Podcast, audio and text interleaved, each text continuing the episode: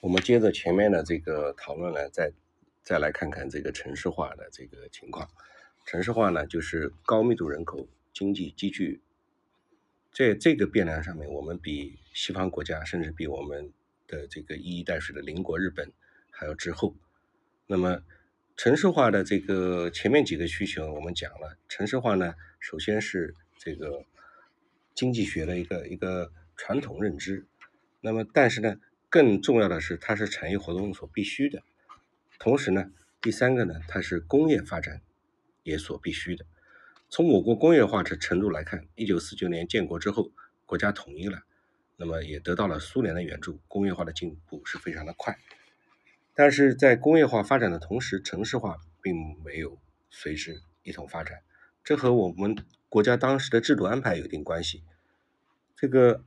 嗯。我们国家的五四宪法写明迁徙自由是公民的权利，但是在后来执行的时候遇到了很多的麻烦。首先，我们国家有个历史悠久的户户户口制度、户籍制度嘛。一是国家在第一个五年计划期间大量招工，农村劳动力大批进入北京、上海、沈阳，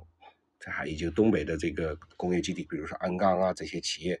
从事制造业和采矿业。农村的青壮年劳动力一走，农忙时节农业就会受到影响。国家开始。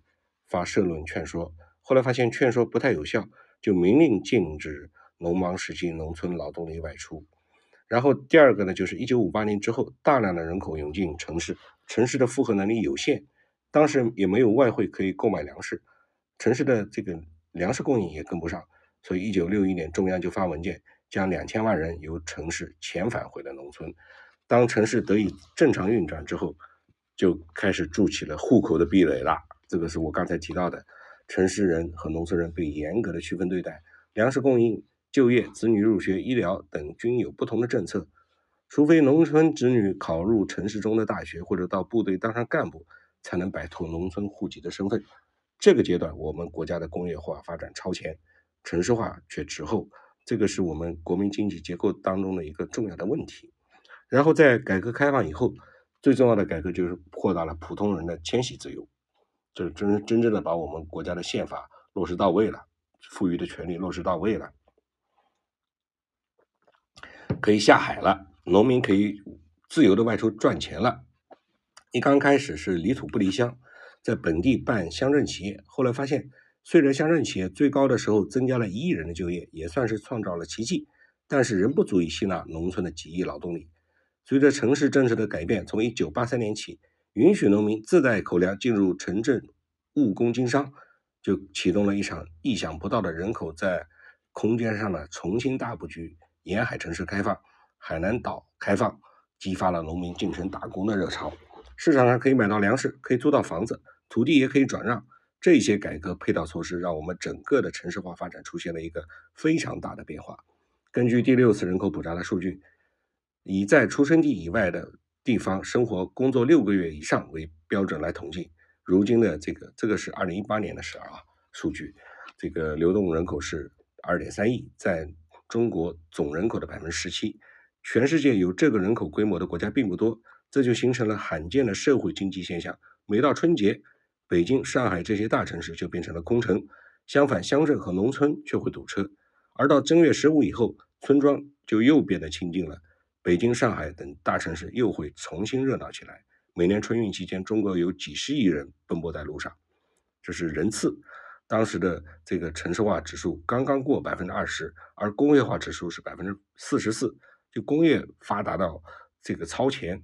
从那以后，城市化指数开始以一年百分之一点几的百分点赶超，到二零一四年达到了百分之一，或者是百分之五十二，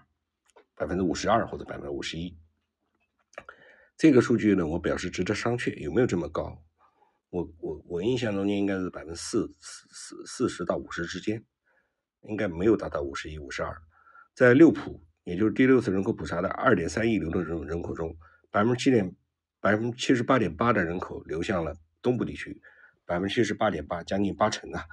这个其中，这个七十八点八中有百分之八十的人口集中在大中城市，百分之四十四点。一的人口在省会城市、计划单列市和直辖市，而同期全国人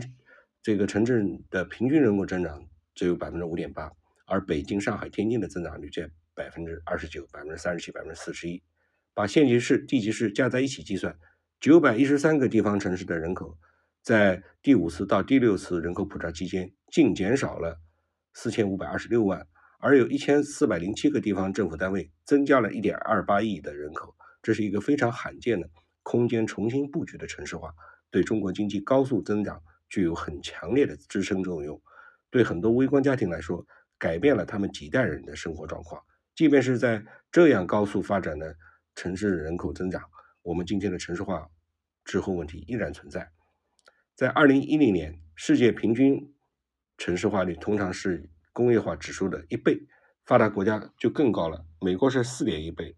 城市化率百分之八十，工业指数却不到百分之二十。法国也是四倍多，英国是四点零九倍，德国、日本作为制造业的大国，倍数小一点，但都是在二点五倍左右，连巴西都达到了三点二二倍。而俄罗斯是全球平均水水平，也就是这个两倍吧。南非、印度都比我们略高，我们是最低的。我们的这个城市化率只有这个一点零九这个这个数字啊，俄罗斯是一点九七七，接近二嘛。中国的这个城镇化或者是城市化率达到了百分之五十一到百分之五十二，这个只能略高于二零一零年的工业化指数百分之五十四十七。那就是这个这两个比比例是一点零九嘛，这个比例在发达国家至少在二以上，呃，日本是这个二点五，呃，美国和欧洲国家都是四左右。这两年经济下行，制造业的这个形势严峻，相应的城市化对于工业化的比率在上升，但从全球比较，我们还是有很大的积蓄潜力没有发挥出来。如果进一步增加普通人迁移的自由度，辅之以相应。鼓励积聚的改革措施，相信更高程度的积聚还会发生。更高程度的积聚有以下几点优势：第一个，各行业分工程度高，生产率水平高。如果说在村镇里想要寻找一位美甲师，恐怕非常困难。但美甲在一个城市已经是一个正规行业。第二，这个信息成本大幅下降。信息呢是公开共享的，信息对经济发展具有不可估量的意义。城市里面消息就灵通。因为信息的传输需要成本，而传输成本决定了信息分享的成本。城里人聚在一块儿，人多，信息来得快，这个传播的也很快，那么机会自然就多。众多的消息不断传过来，对人的大脑刺激就更厉害。你需要做出各种反应来处理和应对。信息对经济增长的作用就越来越重要。为什么城里人忙到一定程度的时候，就要说到乡村去度假休息？因为这样可以短暂的屏蔽一些信息，让身心得到宁静。而一旦回到城市，人又要被信息填满。填满。第三呢，是有利于基础设施投资和建设。基础设施投资成本很高，修一公里地铁起码得十几个亿起价。如果城市人口没有达到一定的密度，是撑不起这个基础设施投资的。基础设施建设一定要在人口高密度的地方，才能够有足够的回报。所以呢，就是很多地级市在申报地铁方案的时候，就是因为人口基数不够大而被暂缓批复了。第四，比信息更重要的是知识。知识呢是一种有结构的信息。这个天才聪明的大脑很重要，但是只有孤立的聪明的脑子并不能推进科学。科学研究的规律是聪明的大脑和聪明的大脑在一起碰撞，这是发展科学最重要的条件之一。大家都已经也一定看过那张历史上最有名的照片，记叙了这个几乎是全人类的这个天才，有波尔啊，有爱因斯坦啊，这个。有这些同时期的这个呃量子力学呀、物理学呀、数学的这些天才，所以光有人口密度不够，还要有一个特殊的人才浓度。在普通的人看来，特殊人才的举止都带有怪异性，而一旦特殊人才集聚，相互欣赏、相互鼓励、相互交流，甚至是相互争论、碰撞、促进，往往能有惊人的发现。这个这一点呢，我比较认同，确实是这个样子的。第五呢是分工提高，危险也就相应增加。技术进步和需求的变化导致分工程度越来越高，有些行业就可能会死掉，所以它的结构是非常脆弱的。所以机具还需要讲结构，单一的元素凑到一起很难持久。历史经验证明，纺织城不行，钢铁城不行，石油城不行，大庆油田嘛，这个轻纺城嘛，这个汽车城里汽车城看了也不行，底特律嘛。湖湖北黄石嘛，对吧？这些只有综合性的城市，各行各业都有一点，东边晴时西边雨，这个行业不行了，又有新的行业会冒出来，这种结构的城市才能持久发展。为什么很多大学生毕业留在北上广深不肯走？就是这些地方的技术进步快，就业机会多，一脚踩空了还能找到下一家，而小城市你一脚踩空，可能就没有下一家了。第六是节约时间成本，空间上的接距可以大大的节省时间成本。城市中最优的土地永远是城市人口相互竞逐的地方，比如说地铁口，比如说这个公交枢纽，对吧？交通密集、交通枢纽和人流密集的地方。所以前面讲的第四呢，知识非常重要，我也认同。所以我们现在看北上广深这些呃妥妥的一线城市，然后。在准一线城市竞争的中间有一个这个有南京、有杭州、有成都、有这些这个重庆啊这些这些城市。那么杭州这几年在互联网的这个推动下面，有阿里巴巴这样一个世界五百强的企业在其中起了很大的作用，积聚了很多的人才。但是杭州有一点非常的不足，就是杭州的高校实在是太少了，只有浙大一家独大，其余的高校。就把那些二流、三流的这个二本、三本的高校全部加起来，这个无论是从数量上还是质量上，都是与都难以和武汉啊、这个南京啊这些城市比，更不用说和呃北京啊、广州啊、上海啊这些城市比了。世界各国的城市化发展是这样子的：日本东京呢，用国土面积的百分之三点四。集聚了日本百分之二十八的人口，百分之三点四的面积集聚了百分之二十八的人口，这个 GDP 产量占到全国的三分之一，其他地区贡献的 GDP 少之又少，人口分布也十分稀薄。日本的大钢铁厂都建在海边，物流成本很低。我们过去的钢铁工业布局就没有竞争力，物流成本非常高。后来建设的宝钢、首钢，也就是学习了日本的经验。美国是世界第一大经济体，大城市呈呈柱状分布。纽约就是其中的最高的擎天柱，占了美国经济总量百分之百分之十。美国百分之八十五的经济总量靠的是占地百分之三地区的生产供应，其他绝大多数地方人口和经济贡献都十分有限。纽约的面积只有六十多平方公里，每平方公里夜间居住人口是两点七万，最高峰的时候是三点二万，白天则有五倍以上的人口进入曼哈顿区上班、购物、观光、旅游、看戏。纽约每平方千米的 GDP 的产出值是十六亿美元。一九八八年，美国给我们的印象并不是很好，整个城市嘈杂脏乱、高楼林立、不见天日。但纽约的人口依然不减，因为纽约积聚了更多的信息机会和薪酬。纽约密集到什么程度呢？一九八一年的城市规划奠定了它的基础，叫格子花的曼哈顿岛，叫格子花的格子化的曼哈顿岛。整个曼哈顿这个，哎呀，曼哈顿，整个曼哈顿六千多平方公里，大概有两百四十四条街，从东到西也就八到十条大道，步行其中一个街区也就不过是一百到一千五百米宽，两百到三百米长，走完一个街区的周边不用七到八分钟，路面也很窄，一般十几步，宽的一点呢二十步，再宽的一点也就三四十步，城市干道基本上都在地下，就是。一百多年前修建的地铁，还有他们的火车也会进城，而我们国内的很多的新的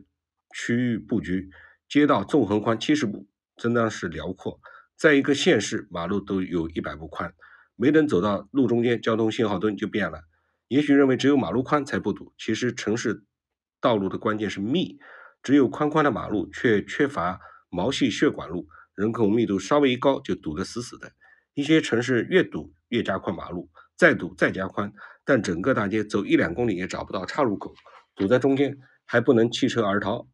西班牙的巴塞罗那城区一一平方公里的面积里面有一百二十多个路口，相比较比较而言，我们国内的大都市一平方公里只有几十个，只有十几个路口，这样建成的城市不可能通达。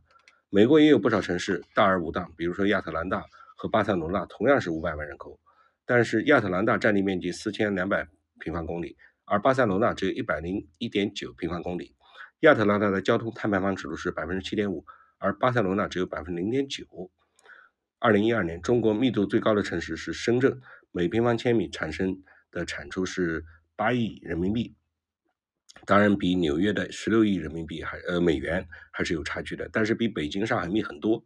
我们现在还是总量论英雄，从来不比密度。城市的核心指标应该是密度。中国城市和美国城市没法比。美国按密度定义城市，一块国土上居住的人口达到多少就是城市了。我们行政区划定城市，城市是有城有乡。中国的城市里面也有密度很高的城区，比如说上海的浦西静安区，只有七点六二平方公里，每平方公里夜间就住了三点三万人，比纽约的曼曼哈顿、纽约的曼哈顿水平还要高一点。在这个七点六二平方公里上面，一半是居民，一半是商业、服务业和金融业。二零一四年，静安区产出 GDP 有七百三十二亿元，约等于每平方公里呢是十六亿美元，和曼哈顿相差无几。不过，静安区面积只比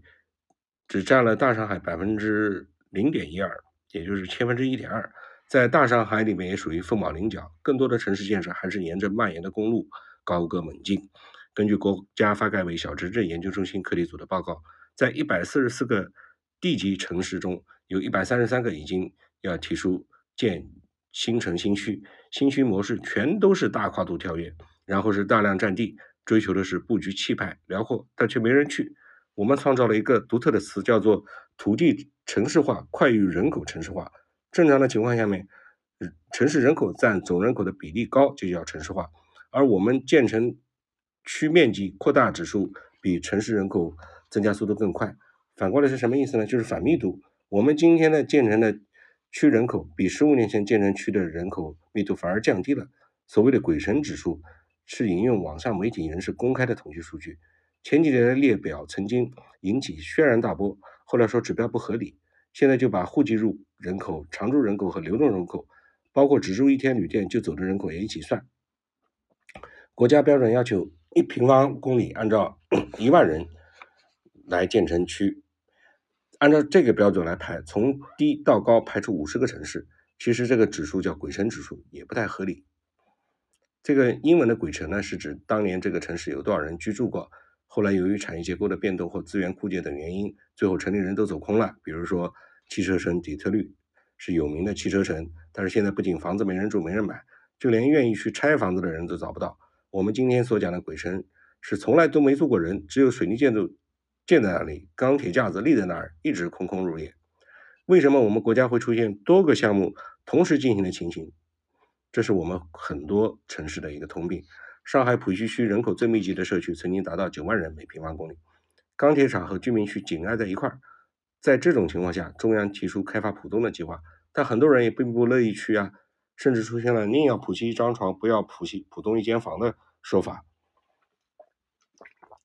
浦东的开发经至少经过了十年的预热，后来全国开发新区逐渐成为一种潮流，很多城市开发新区，刚一开工就搞大规划，盲目追求经济总量，但是，一旦同时搞太多，就变成了集体物理性，因为根本没有办法同时